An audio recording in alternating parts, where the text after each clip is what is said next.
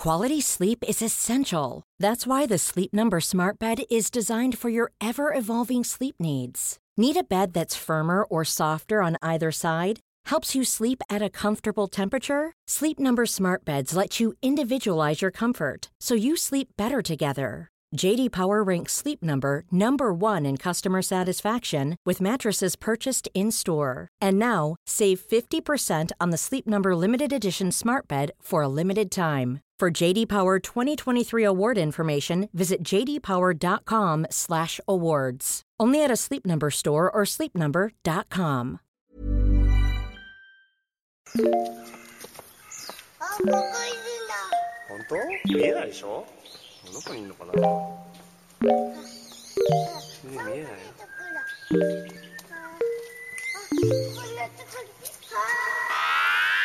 I miss you. What's good, Internet? I'm your host, Rob Zacny, and you are listening to a special Waypoint Radio interview. Uh, this week, as part of our ongoing 101 series on 1997 Sid Meier's Gettysburg, I'm talking to Bit Reactor's Greg Foertsch, an artist on the game, and subsequently uh, a longtime art director at Firaxis. Greg, welcome to the show. Hey, how you doing?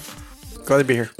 Uh, so before we get into Sid's Gettysburg specifically, I was hoping you could tell us a bit about your career. Uh, how did you end up getting into games art, and what led you to being on the ground floor at Firaxis?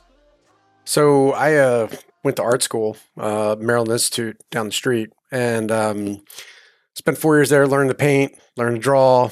Didn't turn a computer on, had no idea uh, what I was getting into, and I stumbled into an internship opportunity at uh, Microprose Software, and so uh, they were up the street, and uh, I had done some freelance illustration, kind of liked doing that, but it was a little repetitive, and I uh, wasn't really sure I wanted to keep doing that. So I thought I'd check out something else. Um, and I stumbled into Microprose one day, and um, they happened to be hiring interns, and so I came on, and I spent uh, my second semester, of my senior year, just making art, figuring out how to turn the computer on, literally. Um, back then, it was like a 386 with like a stack of floppy disks, right?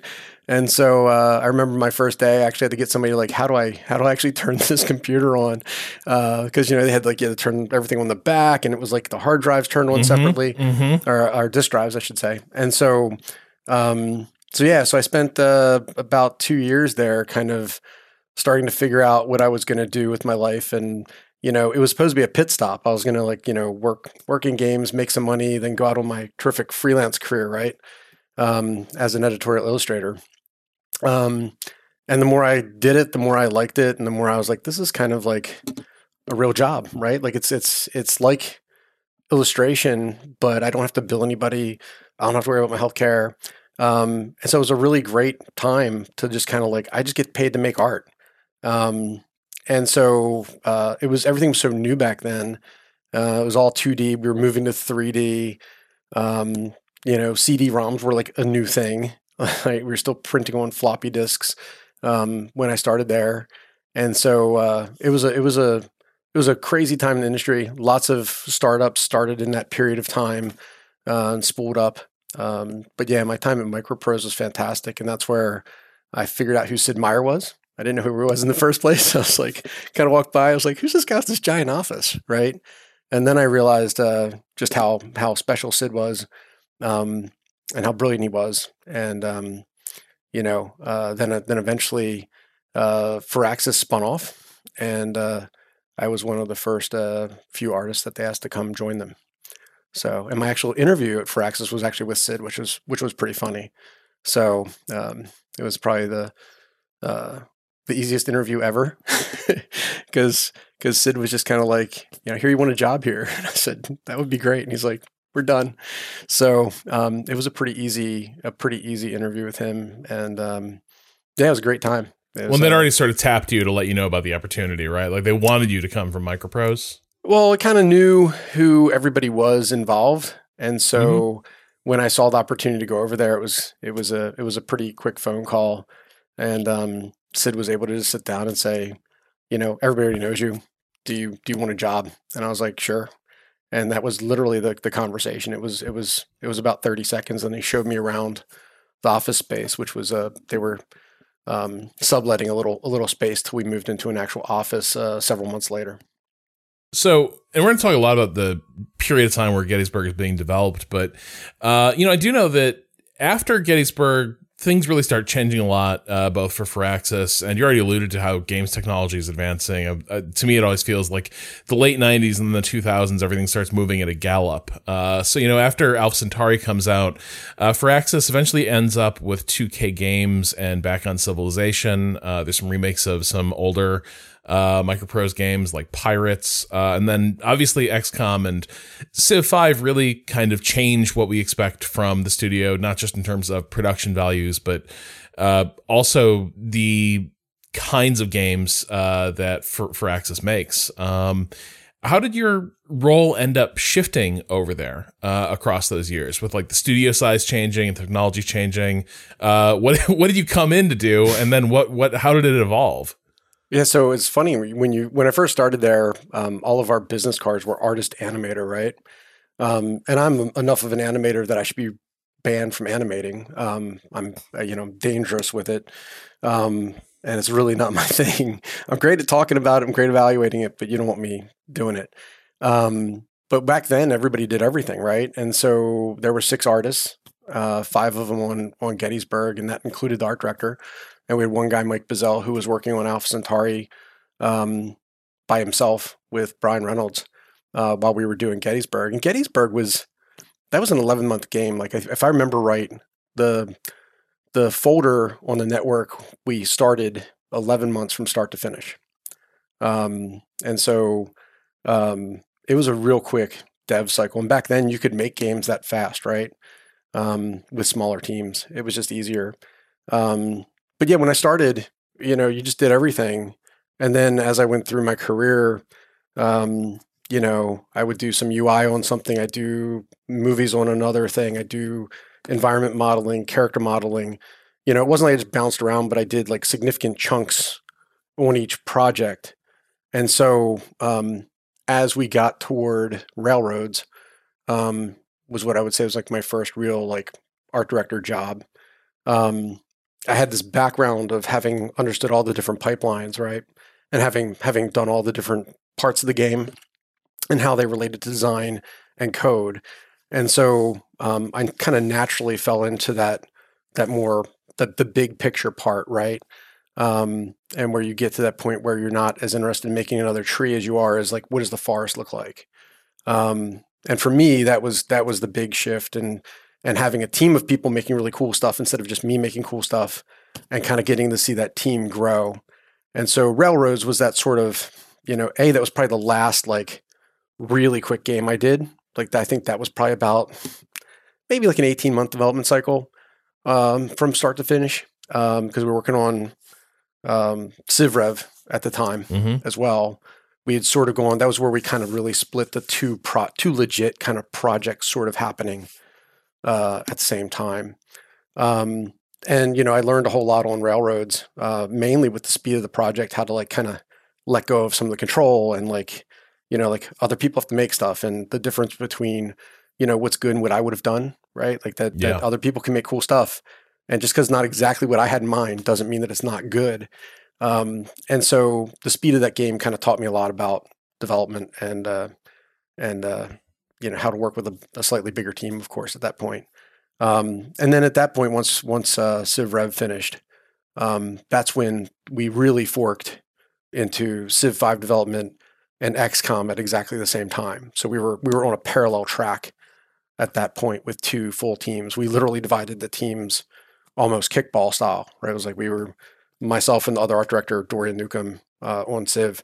We actually went through and sort of I'm going to take this guy, and he picked that guy, and we just kind of divided the team up based on what we needed. So that was kind of how we got into those two. Like that's where Civ Five and XCOM sort of split. We got into much larger, a, a, much larger for what we were used to, but larger teams where, um, you know, the, the internal art team was maybe about 20 to 25 on XCOM one on EU. So, um, so that was where we started to get into to a very different game where we were really trying to um, push some boundaries uh, from a presentation perspective. That, that's always sort of was my thing that I was pretty excited about was how to how to kind of bend these games. does it just continue to grow? I think when I talk about like two friends that uh, people who work at like uh, studios who make AAA action games, for instance, the the trajectory always seems to be the amount of people working on particularly like uh, art assets and such, but animation, everything just keeps going up and up. Uh, did it ever like level off at a certain point at Firaxis, or does like XCOM two like explode compared to XCOM one? And like, I, am curious if if it's just constant uh, growth in terms of uh, amount of resources and, and people being pointed uh, at at a game in each of these departments. Well, I think it, it it it was always it's always very measured whether whether it was at Firaxis or Microprose or here at BitReactor, same thing. Like it's a measured growth. Um, you want to kind of look at you know, what's the return on it? Like, are you really going to invest time in this thing? And if you are, like, what are we going to get out of it? Um, I, I, think, you know, the big thing uh, for for me was always trying to convince people that um, turn-based strategy games kind of get left behind by consoles, right? Like, you know, uh, you you couldn't fit the UI on a screen; it didn't blend easily to a console, and shooters did, and so shooters took off and you know strategy games and turn-based games kind of got pushed to the side a little bit. Um, and and even to the point where you'd hear like, you know, oh, well, graphics don't matter. That's bull. That's absolute bull. They they absolutely do matter. Everybody that plays a game cares how it looks. You know, it's got to be fun, of course. Um, but there's no reason why like those games um, can't be more immersive, can't be prettier, can't. I mean, I've said this before to a lot of people, but it's it's a it's I beat like a dead horse. But like the you know those games now, like there's no reason like the, the the narrative being important and that immersion, you can do so much more storytelling in a game like like Civ or XCOM or um, uh, even to matter Gettysburg actually. You know, if you if you reimagined it, I think today where where um, the players used to kind of taking control, the pace is more measured. It's not frantic and so you can tell deeper stories, you can have better visuals. The idea that those games shouldn't have better visuals is just is completely bogus. Um, I just think nobody's ever asked enough questions about it, right? Um, and that was kind of how we went into XCOM was was that idea of like what is what is the thing we can really improve here, and the, and it was the presentation out of the gate, um, trying to make uh, the the player feel more immersed at first. Like you don't start in a geoscape, right? Like you you kind of want to do things where um, you get the player's attention, you grab them, you breadcrumb out some tutorial stuff, you you lead them into it in a way. You you bury a lot of the the, the crazy walls of text in narrative moments um, and dialogue that that's more immersive. And so, um, and I just think we just barely scratched the surface on those that that kind of game. Um, but yeah, and, and, thinking back about Gettysburg, it's the same sort of thing. It was a much slower pace. You had moments where you were waiting for your soldiers to march across the mm-hmm. battlefield. You would set a waypoint. You know, um, again, if you did that game now, I think there's ways to do it that would make the game feel uh, way more uh, immersive and and and certainly uh, deeper uh, for of a player experience where you're you're not quite as disconnected. Um, so obviously, you've just founded a new studio, and uh, you know maybe that does lead us back to Gettysburg and the early days of Firaxis a bit, uh, because I feel like starting a new company it's it's always a risk, but at least in terms of how people like talk about the market now versus like the mid 90s it certainly feels like it's a bigger risk in in 22 than it was back then. But I, i'm curious like how you see the landscape and how you're experiencing those differences in the industry, especially like now that you are you you're the guy in charge, not the person interviewing to change jobs and move to the new studio. Yeah, no, it's a you know it's hard to hard to imagine back when I was an intern, right? Like I was the guy getting in trouble all the time, to now the guy who's hopefully not the guy getting in trouble all the time. But um, but no, it's uh, it's it's definitely different. Um, you know, again, you could pull off a game with so much smaller with a much smaller team and a, and a much smaller investment, right? Um, a lot less risk. Um, but now you, you, you look at games where you're, you know, in order to kind of ante up, you've got to you've got to have enough staff to do it right, to do it justice. Um, certainly, if you're making you know a Star Wars game, right, you've got to you've got to you don't want to be the guy that lets down that franchise. You got to you you you got to live up to the legacy. Um, and so uh, it definitely is a little more pressure, but um, and a, and a, certainly a bigger risk in some ways, but in some ways too, it's the the same reward. You know, when we were making Gettysburg, um, that was probably the most magical dev cycle I've ever had. Right, like we were we were a small team. Everybody picked up shovels. Everybody did did a little bit of everything. I mean, I did terrain, I did UI, I did did a lot of things wrong, um, uh, and so I got my my feet wet doing a lot of stuff there. But we'd play the game every day, right? Like it was a culture of of having fun, right? So we would we'd uh we'd we'd log on and we'd all play multiplayer games of Gettysburg, and I was also, by the way, awful. Um, by far the worst person. And uh, my friend Dave, he'd call me up on the intercom and be like, you know, get your Confederate money ready, right? And we'd we'd dive into the game a game and um, I remember that I, I, at the end of the the, the dev cycle, um, the present studio uh, Jeff Briggs he called me into his office, and everybody was on vacation, and I just come from Microprose where people were getting laid off, and um, you know whenever you got called into an office, it was always a bad thing. So he rolls me into his office and he says, you know, shut the door. And I was like, I don't really want to. Oh, he's, like, shut the, he's like, shut the door. And and Jeff at that time I'm 24 and Jeff looks like Goldberg the wrestler, right? Like he's, you know, intimidating guy. Um, and so he's like, just shut the door. I was like, I shut the door. He's like, want to have a seat? And I was like, no. He's like, sit down. so I sat down and he hands me a letter and I'm, I'm just looking at it. And he's like, are you going to open it? And I was like, I don't really want to. and I thought for sure it was like you were playing the game, you were screwing around, like, you know, it's time for you to go. And um, I opened it and it was a little bonus check and it by far not the largest check at all that I've ever gotten. Probably the one of the smallest, um, but it's the one that I remember the most, and it was the most important. And just said, "Thanks for playing the game and doing more than what we asked you to do, um, and being a part of the team." And so um, that sort of taught me a lot about uh, the kind of studio and the kind of environment that I wanted. Um, and what I always wanted to kind of work with, um, and what I thought, you know, like was was a long part of my career. Um, and then now what I get to make here is the same sort of investment in in people and and that kind of culture where it's a you know we're enjoying ourselves and and you've got to kind of have some fun to make fun.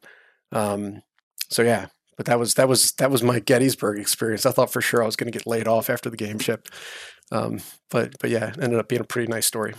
Um, that's great to hear because you know you were actually one of the first people I thought of when I was when I was pitching uh, to other people at Waypoint the idea of going back and, and playing Gettysburg for our 101 series, uh, and it's because I remember you made you made a similar remark to me uh, when I interviewed you for PC Power Plays, who I was working for back then, uh, mm-hmm. back at the XCOM reveal event in New York okay. uh, yeah, in like yeah, 2010. Yeah. And uh, we've been talking about like just, you know, various For Firaxis games. And, and you mentioned back then that actually like Gettysburg was maybe the project you were happiest with. And that, mm-hmm. that caught me by surprise because, you know, I, I think you can say Firaxis has done a lot of beautiful and, and stylish games before and after. Um, and uh, I, I recall you saying that like, just what you just what you mentioned, which is like a magical production cycle. That uh, what you delivered was really in line with the concepts and goals that you and the team sort of set out with. And I'm uh, I'm curious, like what because I think there's a lot of projects people can come back can can step back when it's done and say okay, well, the final results look great. I'm very happy with it, etc. Mm-hmm. But that doesn't necessarily mean they feel good about the project. Yep. And I'm curious, like, what makes a Gettysburg special versus something where, like, you come out being able to show great work, but you're just not happy with it? What sets Gettysburg apart? I think again, it was like that that team mentality, right? Like, I think a lot of a lot of it really fell back to that, where uh, again, everybody just picked up shovels. Like we did all different yeah. stuff. It was everybody was sort of T shaped. You know, it wasn't like anybody had one specialty. I mean, it was 12 people making the game. So it was, you know, there was the difference between that and Microprose, where with there was like 25 artists at Microprose, and me again, literally not knowing how to turn on the computer. Um, like I'm not sure if I'm proud of that or embarrassed by that, but I didn't know how to turn on the computer. Um, hopefully, that made me a better artist. But um, there was nowhere to hide. You know, like the fear of going to Firaxis, like while it was invigorating and cool, because like, man, I'm going to learn all this stuff. But it was like, man, if I don't know this, I got to figure it out. And there was still a lot, you know, two years in my career I didn't know. And so, um, as a team, it was it was one of the most uh, fun like team bonding experiences ever. Like we would just it was literally every day we played the game and we'd have you know water cooler stories and everybody usually be laughing about how bad I was. Um, but um, to the point where they would like put me in the middle because there was some game balancing stuff where like if you were better than the other person, like Oh, like I was always so, so so, you were yeah. their deeply average was- player. yeah, oh yeah, yeah. So Yeah. Brian Brian Reynolds was always like Greg's in the middle. Like Greg Greg we're gonna put this Greg in the middle so he gets Sid, you know, or something like that. So but um but we had a we had a really great time doing that. And and at the end of it, you know, you felt like you you made something together with a really special group of people that were all kind of in it together. It wasn't it, it, it wasn't a lot of game companies talk about family, right? Yeah. And, and we, I was just talking about this with another uh, guy that I work with, where it, it's more about team. Um, you know, because because families can let you down, but teammates generally don't. And it's like everybody has a responsibility to each other, which is a little bit different than a family unit. And um, when I think back about the difference in that and and what that experience was, that that was that was much closer to just this this sort of team atmosphere of everybody just pulling everybody together and and just picking it up and and getting it done. I mean, we again we made the game in eleven months. Um, we remade all the art in three months because when we came back from E3, we changed resolutions. We went from 640 by 480 to 800 by 600. Um, and and uh, novice Greg was too stupid to remember to realize that he should have made the art a size up. So I had to rema- remake all the uh, Oh, UI man. by hand um, at a higher resolution. Um, but um, but so you know, it was just one of those projects where we all just kind of um, you know we we pulled together, and we made stuff, and it and it also you know thinking back, you know, so much about crunch and that sort of thing, uh, crunch culture. It, it was different back then, where we all we all spent time to make our stuff better, not because we weren't scheduled right, but because we just wanted to. We were excited about what we were doing, and we wanted to do some more stuff. Um, it it was a very different time back then making games. Um, and I would say, you know, like uh, you know, if I've got two games in me that were magical like that, uh, Enemy Unknown was the other one too. Like it was, it was the, it was the same sort of thing when I, when I look back on it, and I think, you know, wow, that game was just really special, um, and just diff. Like at the end of the day, um, it just felt like stars aligned. Um, and with uh with Gettysburg, it was a little bit different of a star alignment. It was it was a really fun process that just everything fell together in the I- end. Um, yeah, you know, I always feel like because this this is the other thing, like just in terms of the way the the timing works out. Like, I always feel like early Firaxis had to be an absolutely ridiculous place to work because it's like you can correct me if I'm wrong, but I, this has to be like one of the last times you're going to get a trio like Sid Meier, Brian Reynolds, and Jeff Briggs all kind of actively working as designers on a game Yep. before they all get pulled into different forms of management uh, as sort of like that's their full time role. And you know, in the you know in the scenario selector uh, in Gettysburg, they sort of highlight the one like, "Hey, this is the in-house test uh, scenario. This is the best one. Use this." Um, and I'm curious because it sounds fun, but also intimidating as hell on on two levels. One is that like Brian Reynolds is a notorious shark uh, when it comes to any sort of competitive game. Um, just just an absolute monster. oh yeah, Um, but also, you know, I mean, I, like for me, uh, these guys are generational stars. Uh, you know, these are, you know, on the, uh, you know, you know, they are some of the, uh, Hall of Famers, uh, in the strategy space. But that's because, you know, I'm a kid growing up playing their games, uh, and coming to the space when, when they're all pretty senior. I'm curious how it was for you. Was that intimidation like factor there, or does working alongside them uh, in this phase, um, where where they're all, as you said, everyone's picking up a shovel? Does that kind of like eliminate the the the starstruck uh, factor, and eventually it just you know it's it's Sid, Brian, and and we're all just like uh you know you know busting ass on this game. yeah. I think that that was, you know, I guess my own.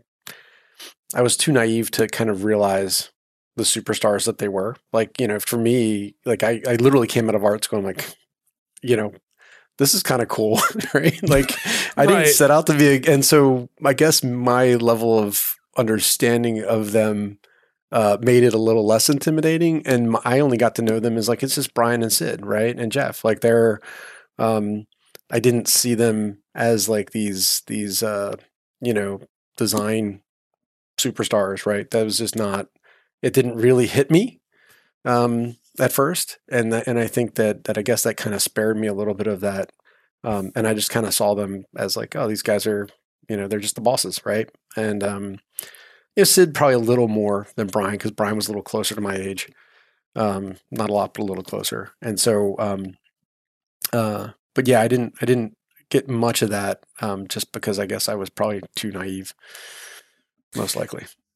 so now when we come to the, the game itself um i mean gettysburg for me there's a lot of great design uh in there like as as just like the rules of the game uh the way those rules sort of interact but at the same time this is a game that is really inseparable from art uh for me like and and like i think the art's always been important in civilization games too but I think there's a consistency in Civilization where like tile, you know what I mean? Eventually Civilization is a game that lends itself to you see tile values more than art.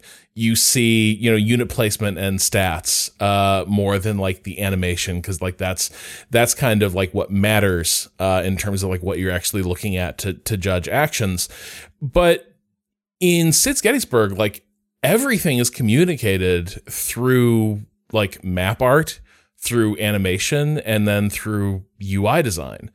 Um, and so like this this is a game where when I when I think about it, like it lives and dies by you know the style being both really communicative and like informative about what is happening in the game, but also at the same time, it has to be really pretty because sometimes like putting a lot of information on the screen is really at odds with making something pretty. Um, and so I'm, I just love to talk about the the process of arriving at this. Maybe starting with like what what research and reference was the art team approaching this with? What were the what were the goals?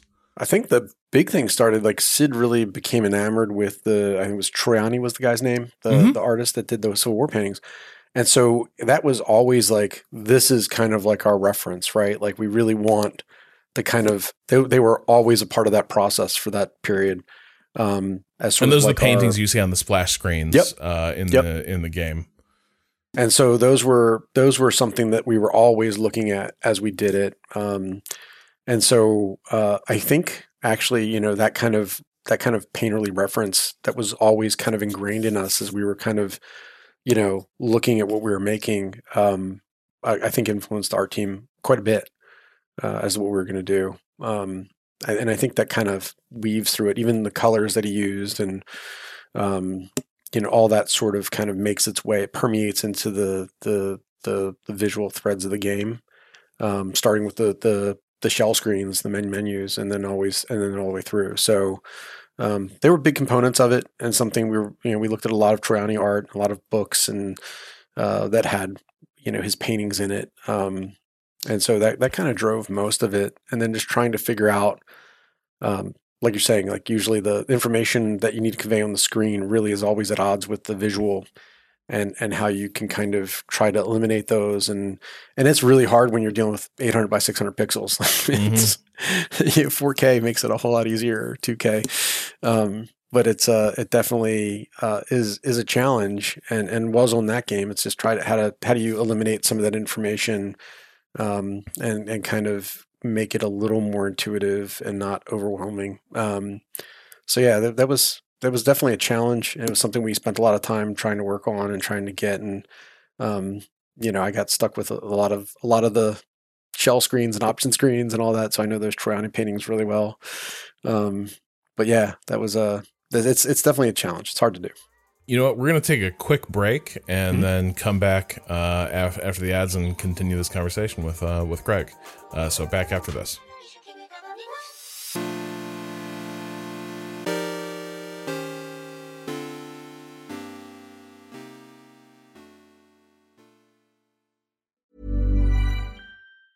Quality sleep is essential. That's why the Sleep Number Smart Bed is designed for your ever evolving sleep needs. Need a bed that's firmer or softer on either side? Helps you sleep at a comfortable temperature? Sleep Number Smart Beds let you individualize your comfort so you sleep better together. JD Power ranks Sleep Number number 1 in customer satisfaction with mattresses purchased in-store. And now, save 50% on the Sleep Number limited edition Smart Bed for a limited time. For JD Power 2023 award information, visit jdpower.com/awards. Only at a Sleep Number store or sleepnumber.com.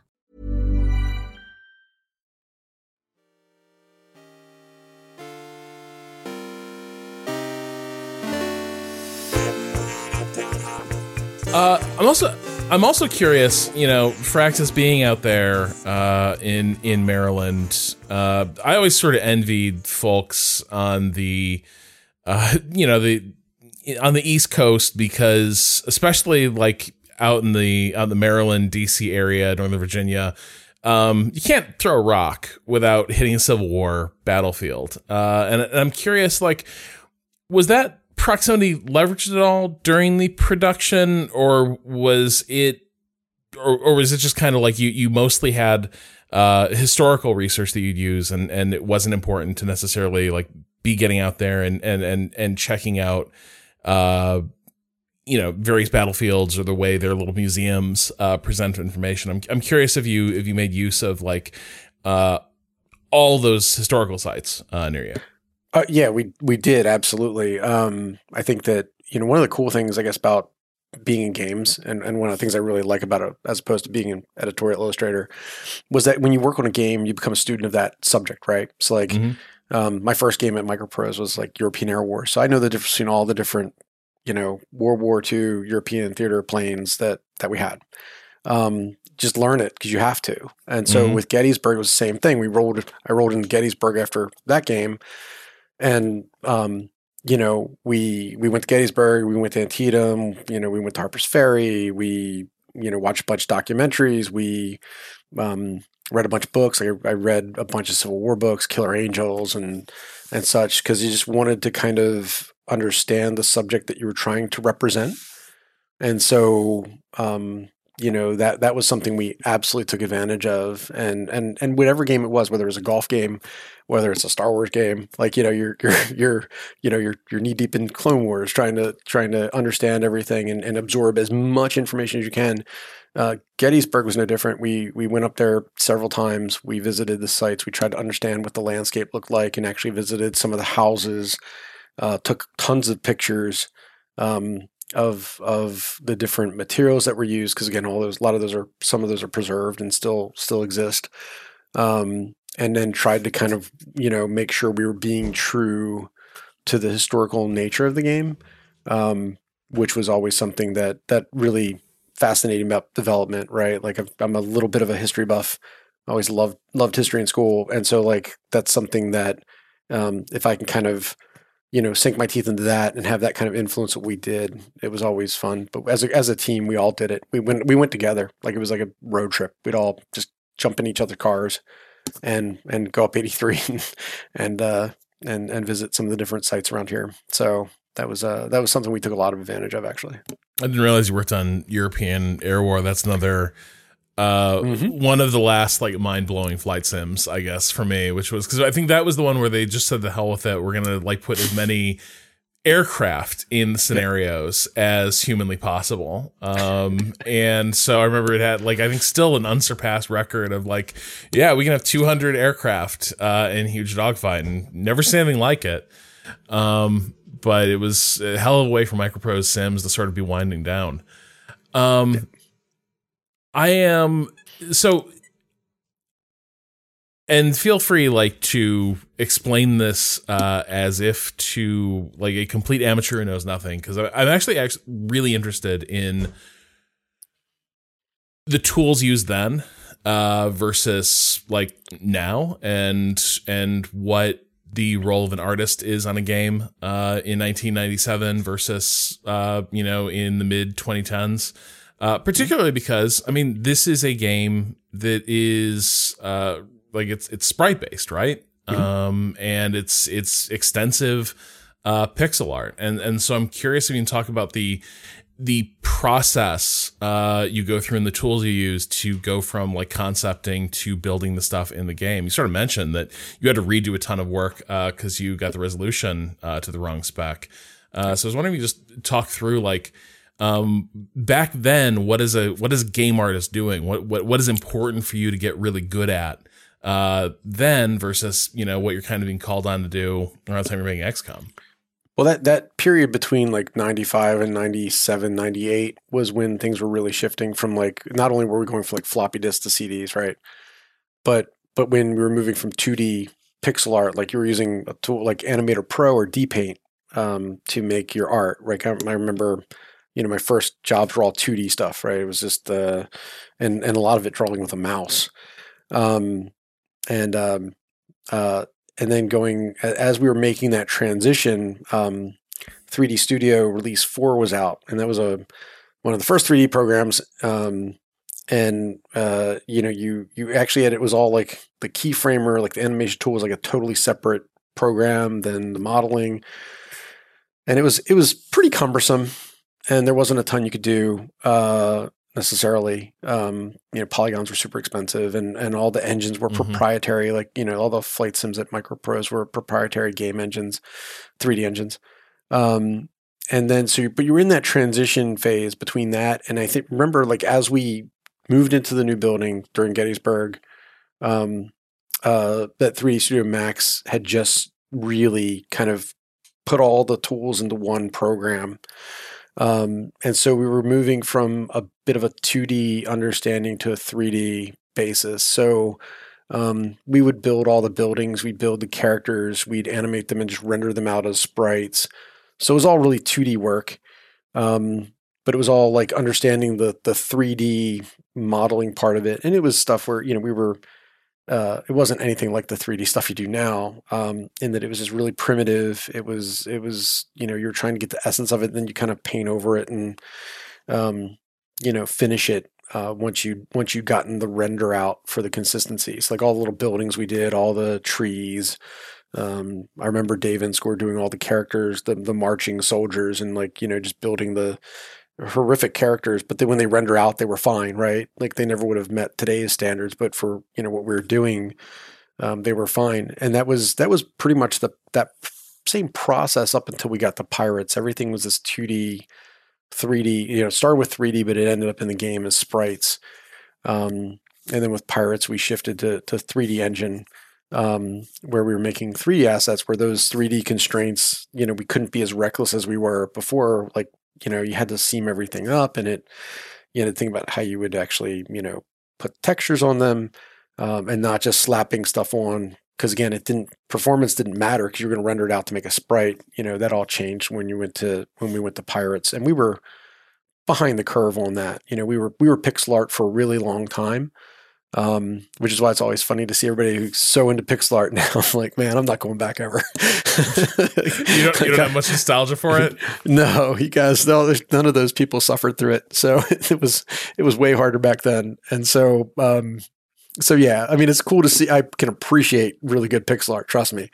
But um, yeah, I've got no desire to go back and do it myself. But um, but yeah, so then we made that kind of transition where you know, like the tools became a bit easier and and being an artist became a little bit less about knowing uh, being a technician and knowing what buttons to push and and and the tools just became more intuitive and so it becomes more more sculpting a little more art friendly um, you know and and now there are so many different avenues to like you know do tutorials and communities that you can touch on uh, to get help and, and guidance. Back then there there there were no there was no art station. There wasn't really much to go get um, inspiration from at the time, and so you're just learning from how good the people were around you, which is why I think the those teams it all comes down to the teams and how how special those groups of people were because they were the people that were helping helping you grow um, at the same time. So um, then would made it so special, you know. But it's just different now. It's just it's so much easier, and the fidelity is so much better. You can make. I, mean, I don't want to diminish how it's just it's not easier in that like people don't work hard. I mean, it's it it is really hard, but there it's just more accessible um, uh, to to make great art now than it was then. It was just a it was a harder a harder road to learn than it is at this point, and the tools are were a bit more obtuse. Um, it's it's it's a much uh, better environment than it was back then. To a degree, because because the other thing when I think about like 1990s PC gaming, um, like I know that video games are always sort of a medium that chases uh, tech specs uh, to an extent, but like you know, for me, it's the pace of. I recently built a new PC uh, for for games, but prior to that, I want to say I, I had the same PC for effectively for uh, five or six years, uh, right? And like that would have been unthinkable to me in the 1990s, where like it, you know, within 18 months, you were starting to not be sure if your computer could run new stuff that was coming out. Uh, and I'm curious how, like, when it's when it, when a team is like working on a game like Firaxis, how much is hardware sort of the thing hovering there as your chief constraint, uh, performance being the thing you have to consider versus um, just readability? Because I think the funny thing about playing Gettysburg right now is it's a very readable game uh, in terms of like you know the regiments are have a very clear shape how they are performing uh, looks pretty good. It only gets really chaotic when it should which is when all hell is breaking loose and lines are getting crossed etc but beyond that you know where a unit is standing. You can read what kind of terrain you're putting them on. Um, and i'm curious like is that in part a happy accident of the fact that you're kind of limited in terms of how much fidelity you can toss in there? Um, or is it more a like even then you you you still have to be considering how does all of this scan? Um, yeah i'm just I'd, I'd love to talk through sort of the uh, the style versus uh, hardware um, you know tension that that you you dealt with well, I mean, it's definitely that that's that um the simplicity, right? Like it definitely, um, in some ways, is an advantage, right? Like there's only so much you can do, so you've got to make it readable. Um, and in some places, it was really your friend. Um, I don't think we ever were very driven by uh, tech specs um, up until XCOM, I would say. Um, maybe railroads. Uh, but I think that at that point it was we were always very much worried about like what's the low end machine, mm-hmm. um, and making sure it was and it worked. And I don't, you know, I think with with XCOM, you know, I was very concerned about making a game that rewarded people with a good machine, but didn't punish you for not having one. So I've always been kind of like I, I want to make sure we make a really pretty, really, you know, good experience visually, but also something that scales, um, that doesn't leave anybody behind. And that was always something we we're always trying to um, and one of the, I think the really great things about Firaxis was always trying to make sure that people that didn't have a great system could still experience our games. Um, but that being said, like I'm I'm not not really a fan of chasing the um, you know just just like you know tech for tech's sake. I think you know great art is great art, and it's going to hold up and look look good um, regardless for a long period of time, uh, rather than the thing that chased the the specific tech benchmark of you know 2022 and, and 2025 looks like a game from 2022 um, you know when you look at a game like uh, team fortress 2 right? Um, and it's just a beautiful art direction. It's a gorgeous game. Uh, it still looks gorgeous now right? And it, and it, it isn't using any of the bells and whistles um, that that you have available at the moment. And it, it only falls apart a little bit with you know you see facets in the in the models now um, but I think great art you know, good art direction can transcend the, the time and the tech a bit. And that's something that, you know, really always tried to do um, for the most part. And I think, um, you know, again, when we, when we hit that, that era, you know, coming out of railroads, coming out of uh, CivRev uh, into, into XCOM, where it was like, you know, we wanted to make sure that like, if, if somebody was reviewing our game, they were most likely reviewing on a really good machine And we wanted it to look great. Like nobody nobody reviews our game on a on a you know six year old laptop, and so we wanted to make sure that um, we did hit all uh, you know bells and whistles that that that reinforced the, the both the design and the and the visual direction, um, but also was scalable for people that that had a, a lower a lower spec machine. Um, so that was that was something we always looked a lot at and and really tried to make sure that we were addressing and and, and I still do. You know, again, I think, art direction and and and good art is it outweighs the the whatever the hot tech is of the moment necessarily. Um, this is an aside, but I, I do kind of wonder about that myself. Um, you know, when I think about the things that are promoted right now as major features when it comes to fidelity uh, and the look of the game. Certainly, for me, I would say for for a while now, it's felt very much like we are in an era of diminishing returns uh, in terms of like what what raw tech and hardware power can achieve. Um, and I'm curious from like a and and like art director's standpoint, are there well, one, I'm just curious if there's any features that you're like, this has complicated my life and it doesn't do a damn thing uh, in terms of like bringing artistic vision to vision to life. Uh, but but I but I am actually more broadly broadly interested in that in that notion that I think there's a lot of uh, certainly the way this hardware is marketed and a lot of like the the hype that comes up around like new consoles or or new video cards there's a lot of ah well this rendering technique will make mm-hmm. games look better than ever. But i think you know the fact that we can still talk about like sid's gettysburg having this really like beautiful style that still speaks to us kind of gives the game away right? Which is that it's it's all about like execution. Uh, and I'm and I'm curious, like, is you know, in, in your role, has do you ever find yourself like having to fight the battle against like hey why should why, we don't necessarily need to use like ray tracing for instance uh to like there's no reason for us to do that uh just it just like raises the bar of who can play our game um i'm curious if there's any if i'm, I'm curious if that's a thing you have to sort of uh, talk people down from uh, when it comes to the graphics chase, and if there's any if there's any techniques that you're just that are more have been more of a headache uh, than, than a help uh, to you as an AD. There's not uh, there's not a ton that I've seen that that did that right. So I mean, there there can be some things where it's like you can go a little off the deep end, but it's it's always trying to look back on like what what's your goal, what are you trying to do, and trying to keep that wrangled in. The same thing with game design, right? Like you don't mm-hmm. want to go chasing, you know, Elden Ring because they did something really cool. So now we're going to change our game design. Um, art's a little bit the same way. Um, you know, I think that there's we're we've been chasing realism for years, um, and I think physically based rendering now is one of those things that's kind of uh, we've gotten to the point now where we're we're kind of at the renaissance with games. Like we can make them look real, we can make it look photoreal, but why? Like why are you doing it? What's the goal of it? What's what do you? How does that reinforce the game design? How does that reinforce the player experience?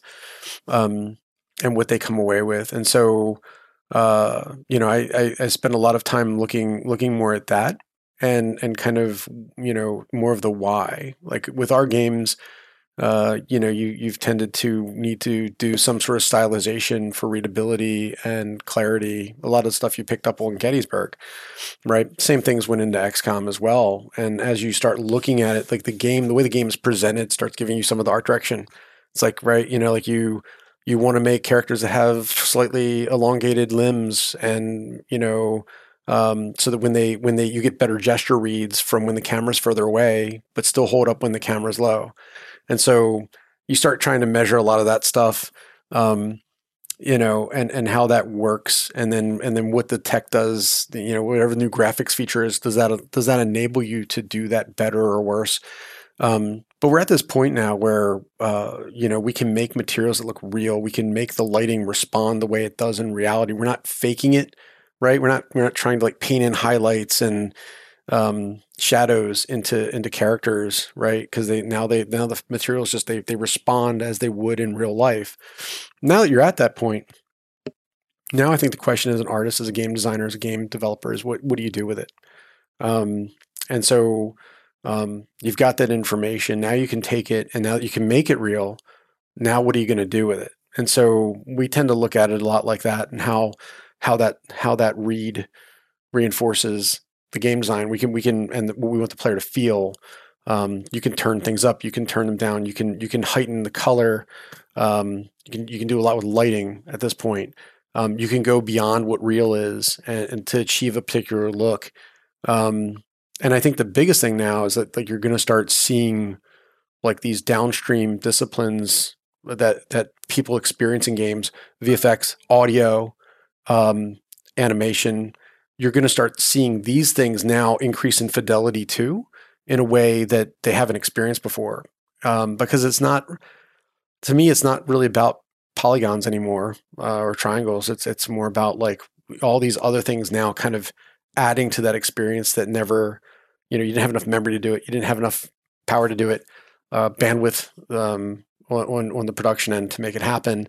Now those things have become a lot easier or becoming easier. And so for me, the next frontier in, in gaming is kind of tapping into all those um, elements to make the player experience even better beyond just the, the, the like you know character models and environment models uh, and lighting, but going going beyond that. And so and even lighting becoming a much bigger thing. But but um, all those kind of things that are a little further downstream for most people are going to get more more attention, more love, and and and again, I think going to provide for a way cooler experience visually and and just more immersion for the player um, down the road. So to me, that's the next frontier.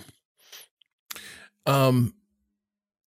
So obviously, there's there's Sid Meier's Gettysburg, and then there was Sid Meier's Antietam. But as I understand it, that's effectively an outsourced project. Uh, that is Breakaway Games. Uh, I think they went on to make a couple Napoleonics games uh, off like off of that engine. Um, and I am kind of curious. Like on the one hand, it's obvious like that Firaxis was moving on to Alpha Centauri uh, at the at the same time. Uh, that that is that is the next thing uh, up. But I am kind of interested in the fact that like you know it's mid to late nineties. It looks like Gettysburg did was pretty successful. Um, you know, it was war games were still a fairly mainstream PC gaming uh, genre, and I'm I've always been sort of interested why Firaxis themselves didn't end up following up more in the space. Uh, why it was sort of handed off to Breakaway, and like why they, you know, why Firaxis never went back. Uh, honestly. Well, we were kind of a boutique shop, right? And mm-hmm. back then, when EA um, funded us, right? Our first first publishing partner was EA. Um, they they were very interested at the time. This is prior to Sims. Like they were very interested in like these smaller, you know, more boutique like kind of experiences that Sid was sort of interested in making. Um, and so it was a very different time then for for them as a publisher and for us uh, as a developer. And we were set up in a way where, um, you know, Sid Sid likes to make a, a thing and then move on. Like he's not a there's even yes there's Civ you know and and we eventually made a but he's only designed again. the two right but like, he, yeah he yeah. he really um you know he likes to to do these just really different discrete things and and they may have some you know deviation of something else he's made but but it was never a thing where we really were planning on going back we were set up in a way where we were going to be a two project studio where you know, Sid would make a game, Brian would make a, Brian would start prototyping, and the art team would ping pong over to work on Alpha Centauri while Sid proto- took some time off and prototyped the next thing. And so we were supposed to just bounce back and forth between each game. Um, and that was how we originally set up, which made a whole lot of sense back then, mm-hmm. um, you know, staff wise. Um, and then I think we, you know, we were we got out of out of Gettysburg, and Jeff was a big. He was he was definitely he's a history fan, and and I think Jeff just didn't really want to let it go. I think he wanted to do more, um, but we were all kind of moving on to Alpha Centauri, and and Sid was kind of, you know, already kind of like you know in the rearview mirror to solve he's moving problem. on to the next thing. He yeah he does that. I mean he he he works really fast for a period of time. And then I think he he like he's ready to do something else, and um, that's part of his genius and and part of what makes working with him kind of fun because it's like, man, like you are holding on for dear life. Because when he starts going as an artist, you're just trying to keep up. Like you're just trying to keep feeding the machine. Um, but um, but I, I don't think it was ever something that we really wanted to go back in. And so, you know, Brian had had Alpha Centauri started, and Sid was starting to play around with what eventually ended up being golf. Um, and Jeff, it, it turned into something that he wanted to kind of take on. And so, you know, he partnered up with some of our old friends over at Breakaway to make Antietam. And, and that, you know, had a little bit of involvement from me and a couple other people just to kind of like, you know, help get it out the door. But it was also um, our first attempt at like, Jeff wanted to self publish back then, right? Before it was really a thing. Like he was Yeah. like, we're going to self publish this. Um, and so it was, it was a, it was an interesting learning uh, process for us as a studio. Um, but it was also something I think Jeff was just really passionate about, and both Sid and Brian had moved on to, you know, the things that were in in their, you know, in front of them, and Jeff was sort of, you know, still really interested in it. So that's kind of how, um, my understanding of how you know Gettysburg kind of went down. Um, you know, from my 24 year old perspective uh, at the time, what I saw happening, and um, and and just just how we were set up. But we we still had some involvement. We worked with Breakaway a bit on it, um, you know, here and there. But they did the bulk of the work um, to get it done. I'm cu- I am curious from your standpoint. Was there kind of bittersweet quality to like I know I know that like you know you start th- there's obviously like the you know the Pirates remake uh there's there's stuff like Railroads but after a point like a lot of strategy studios either end up kind of dying out or being sort of marginalized to like the niche hobbyist space or you eventually kind of have to transform into something close to a AAA studio. Um, and I am curious, like you know, when I, when I look at sort of the, uh, or like first like you know four or five years of Firaxis, it's a really diverse portfolio. Uh, there's all kinds of games that are that are coming out, and I, I am curious from your standpoint, if someone's there at the start, and then ends up seeing it, seeing the studio through the period where it's like you know two parallel but large multi-year projects, uh, going like did you end up like having a preference? Like is there is is there part of you that wishes you go back to like the 11 month cycle just so you could see a thing from end to end and get it out there or does like the increase in scope and resources pay off in terms of like what you're able to do i'm, I'm curious like having seen having lived both lives and and, and gone through like uh the pitch and production process uh i'm curious like which ended up being more fun Wow, that is a.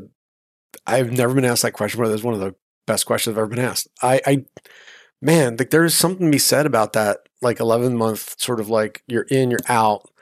Um, it's got a this sort of lifespan that that is, um, electric, right? And then you get into a, a project that can take you know potentially three, four, or five years, and it and it ends up it, it's a much more lumbering. Not that you're not moving fast, but it's a it just it's it's a it's just a, a longer lead time. Um, you know, you can do much cooler stuff in that period, right? Like your Mhm. ability to actually do uh, do things um, to a higher quality and um, really explore what you're making and make sure that it's um, fun and accessible. Like you've got a, a, that t- it's not a it's not a foot race. Like I, like those early games were were definitely like again hold on to for dear life. Like you're just trying to like you know fill the need. Like we need you know n number of buildings. Like we need this house, this house, and this house in Gettysburg, and you had to like just man get them done. And um, there's it's a different pace. Um, and they they're each special. Um, you know, I would man. It, but that it's it's hard to it's really hard to that that team mechanic though that that team part of that 11 month cycle with that small team um you know i love the bigger teams i've had but like that those they were so connected um you know like they, they were it, like, there was it was impossible to not you know know everybody on a really intimate level uh, within a, with a 12 person team right? You just, you're just gonna you're gonna see everybody's bad bad days and good days and um you know in ways that with a 100 person team it, it starts you can lose some of that um you know and it's so it's it's it's man that that's a great question it's it's hard to say they're just very different animals um uh, there's parts of each one that I really appreciate um you know, and it's trying to capture some of that feel. I think in in in like what we're doing now. Like it's you know we, we've definitely not an eleven month scope, right? And and and but trying to kind of capture that sort of team atmosphere and and kind of that that kind of electricity of those small teams and try to try to somehow translate that into a you know a AAA environment, right? That that's it's it's hard. Part of me thinks you can do it, and, and that's what we're trying to do. I think we're we're doing a pretty good job of trying to kind of capture that energy and that fun um, and that sort of team team environment. Um, but yeah, like that that's probably the part of it that I think I liked the most was just um, not so much what the output was, um, but that magical feel of the of the studio environment at that size um, was pretty special. Well, and that's and that actually sort of reminds me of something else you said, which was like the fact that you know, you, you stop short of calling it like a crunch culture, uh, but that like everyone is so bought in on the game and like loved working on their on the on the piece of their art that contributed to the the the greater work. Um and this is one of those things where I, I think to an extent there's a couple there's generational elements to this as well, which is I think, you know, a lot of like folks who are senior in organizations do remember a period where it was, you know, it was a dozen people and we're kind of knew yep. like, you know, what speed they're moving at, how everyone was doing, et cetera. And also everyone's, you know, young and, and, and hungry in this industry. Um, but then, I mean, so many people who come from that background end up managing kind of rough shops to work at uh, because you know on the one hand you know you you sort of come came up thinking yeah I worked I worked a lot of late nights and sp- spent a lot of time polishing on my own time and I enjoyed it and it was it, it was good stuff to do um but I but and then I think the you know the the other part of that as well is the team dynamics also change where it's no longer a few artists or a few animators it is an entire department and the entire project management flow uh, has to has to change. And I think that's that's the other part of this that, that I wonder about is on the one hand, I think a lot of us would prefer the really excited dynamic workspace of like we are breaking new ground here. We're solving interesting problems and I'm I'm I'm like have a lot of creative space to play. But I do kind of wonder like the modern game industry where like people are a little more siloed off, like people have narrower roles.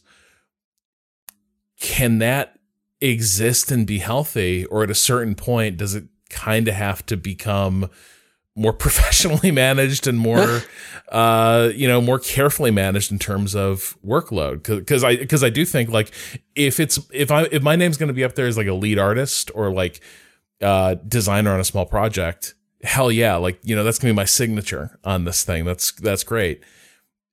I'd probably feel differently about it if I'm gonna be, you know, someone whose name appears in the credits for 30 seconds for not even 30, for 10 in 10 seconds. Uh, for 10 seconds, like five minutes into the credits. Yeah, I mean the, the that whole part of it, it's you know, look, I've worked on projects that were not the same as Gettysburg, right? And so um you know, where that was again, I was learning, I was doing it because I wanted to do it because I wasn't. It's really hard when you're an artist, um, and and I when I use that word, I'm talking about a developer, right? Uh, whether you're a programmer uh, or a visual person or audio person or whatever, it's really hard to turn that off. Like I go home and I think about what I'm working on. I chop wood and I think about what I'm, you know, working on. You know, I cut my lawn and I think about what I'm working on. And so um, I do most of my problem solving there, which when I if I was smarter when I was younger, I would have realized like going outside and actually doing some manual work while I was thinking about it. I mean, I solve ninety percent of my things when I'm not actually sitting here at my desk.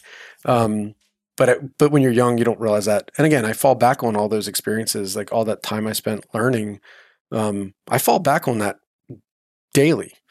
Um, but again, it was a different thing. It was like, you know, just trying to get better at what I was doing or because I was excited about what I was doing. And it's a very different feel. Um, you know, I was never in a rush to go home and work on personal stuff. Like for me, my job was my personal stuff. Like I was just excited about what I was working on. Um, uh, you know, and as you move into that, you know you're you're managing a bigger team and a department and a and a larger project, um, I think you start to be conscious of how each person is wired, and some people are wired that way, and some people aren't.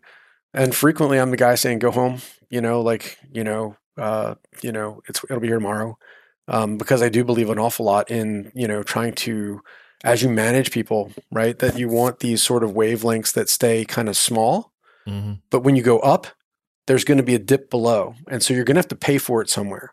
And so if you can try to keep everybody more on this sort of thing, it's gonna uh, you know where it's a shorter a shorter wavelength.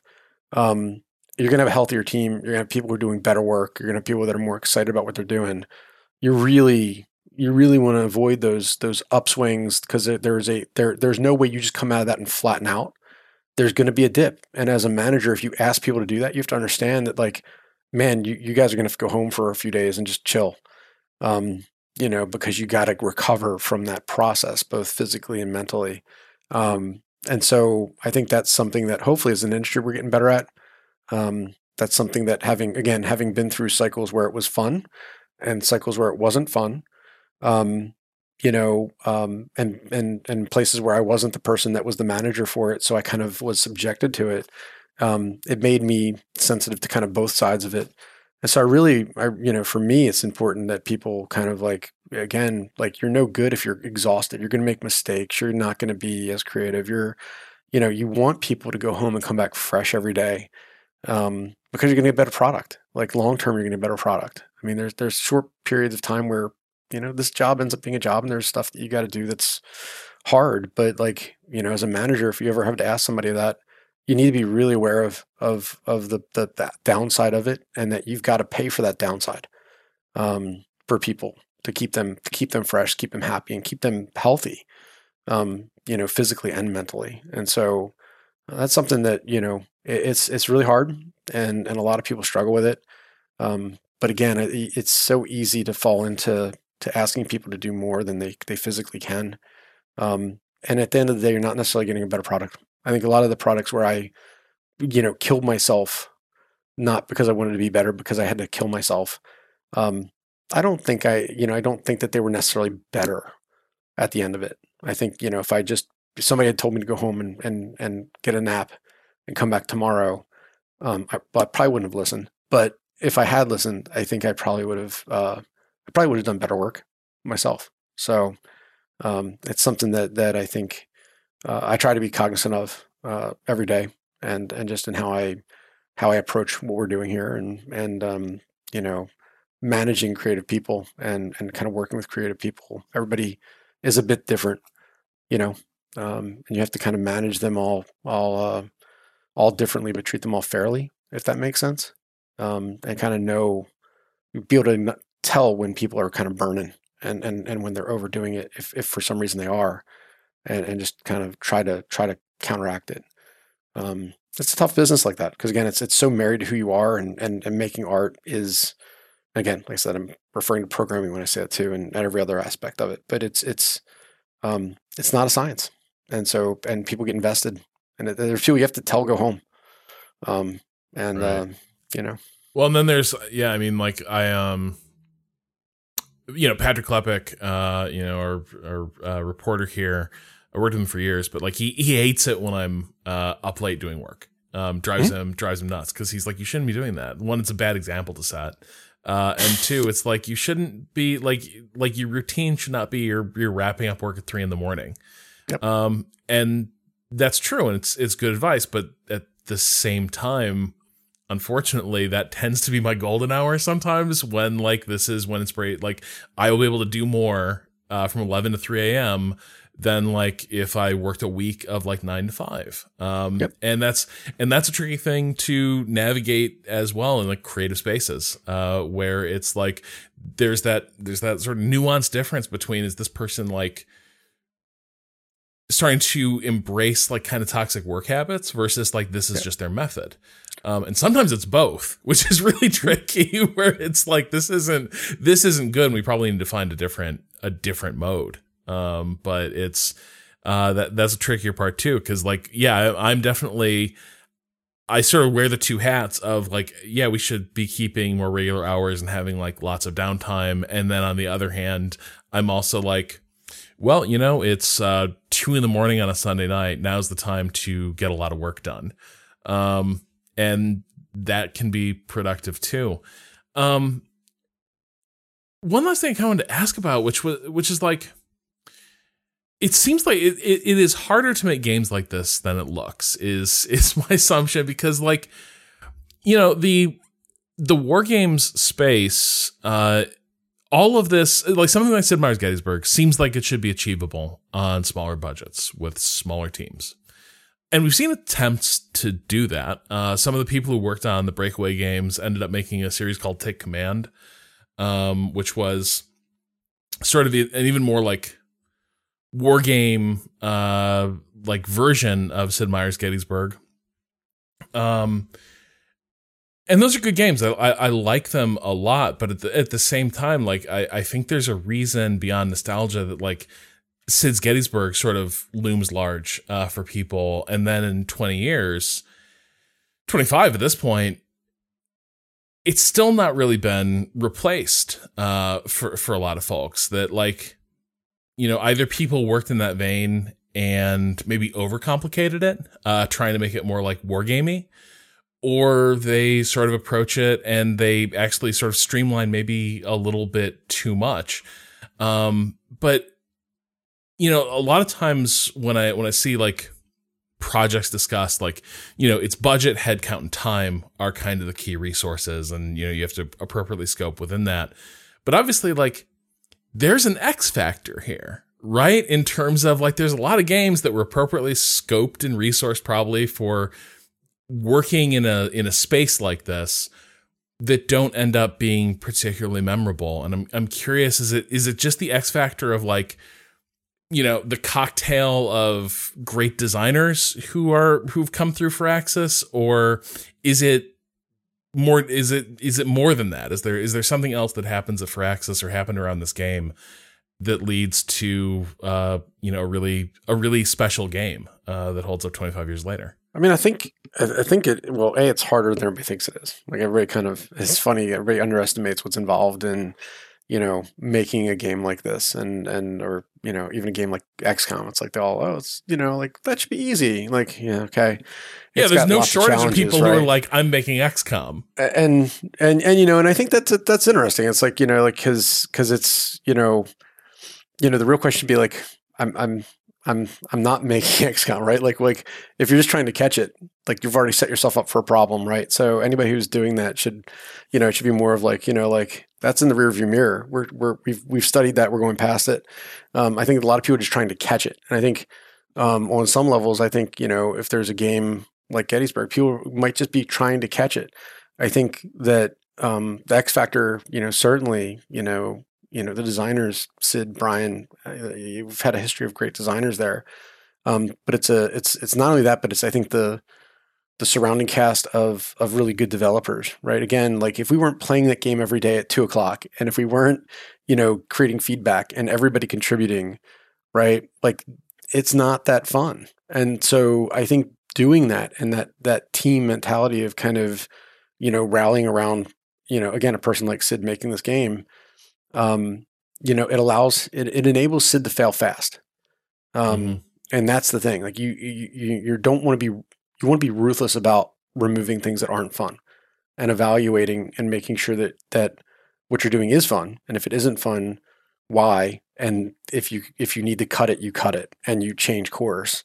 And I think that's one of the things that that that he, um, along with most designers of Firaxis, have been, and the studio itself had been very supportive of. Right, like they've always um, been been good about being ruthless when it comes to cutting things that don't work, um, and doing it quickly for most cases. And so that's the hard part about development, like just in a nutshell. And so um, uh, you know, so so again, a game like Gettysburg, you, you, had to make it fun. You had to, you know, cut the bad parts fast, especially with eleven months, and um, you know, those sort of things couldn't linger. But the fact that we played it literally every day, um, and everybody gave feedback on it, it, it, accelerated that process and made it a lot easier.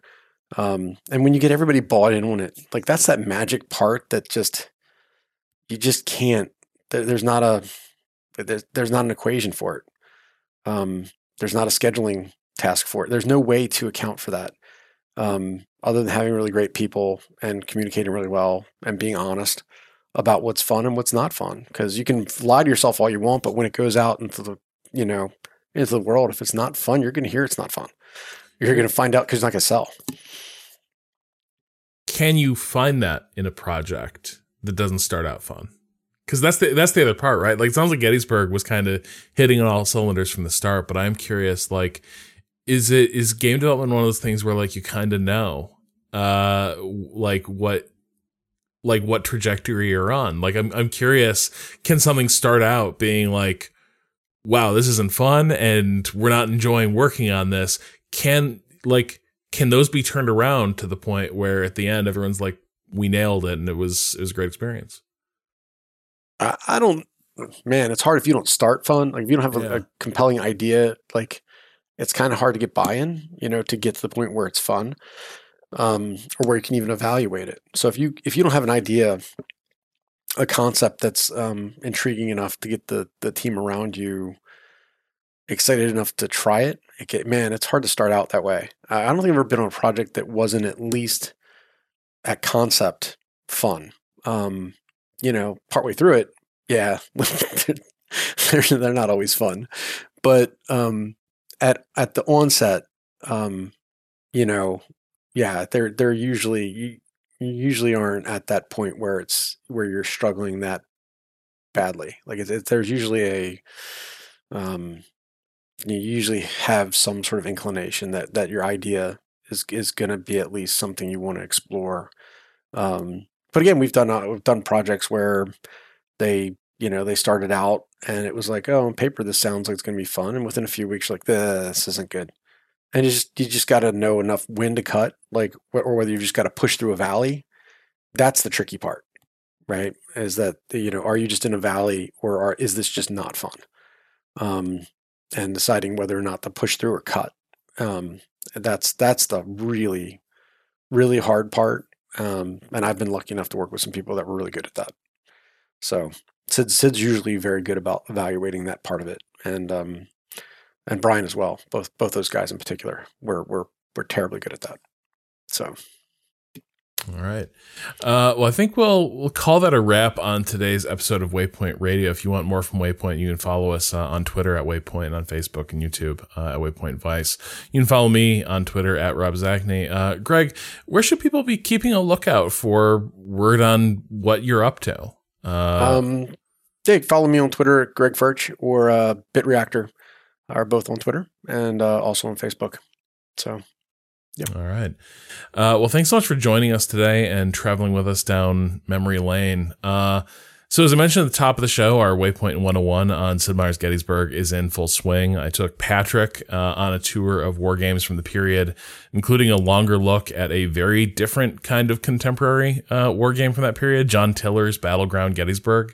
Uh, Ren and I also checked out more of the Confederate scenarios uh, for Sid Meier's Gettysburg to see what life is like for the attacking side.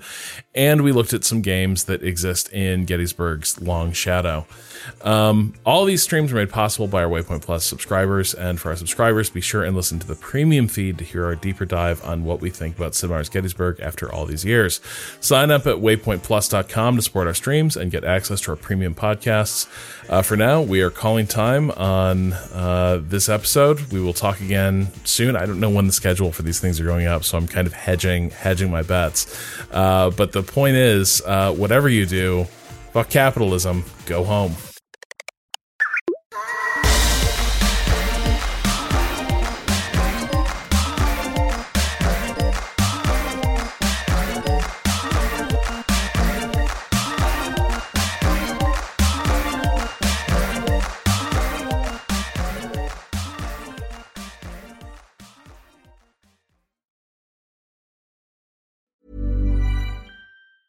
Planning for your next trip? Elevate your travel style with Quince. Quince has all the jet setting essentials you'll want for your next getaway, like European linen, premium luggage options, buttery soft Italian leather bags, and so much more. And it's all priced at 50 to 80% less than similar brands. Plus, Quince only works with factories that use safe and ethical manufacturing practices. Pack your bags with high-quality essentials you'll be wearing for vacations to come with Quince. Go to quince.com slash trip for free shipping and 365-day returns.